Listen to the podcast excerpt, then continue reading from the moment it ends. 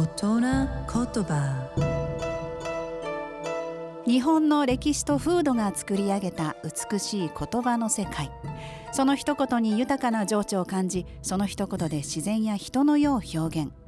創造と破壊を繰り返してきた言葉たちから毎週一つピックアップ、その独特な表現を味わう大人言葉。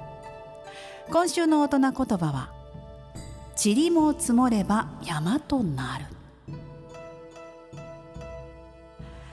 小さなものでも集まれば大きなものになることを表す言葉ですね。また小さな努力でもたゆまず続けていくと、いつか大きな成果が得られることの例えでもあります。語源は全部でひゃっかんもある仏教書第一ドロンのきゅうじゅうよんかんに記されている一文です。でこの塵はゴミではありません。微塵と同じですごく小さなものを指していますが、江戸時代には今の形で常用されるようになったようです。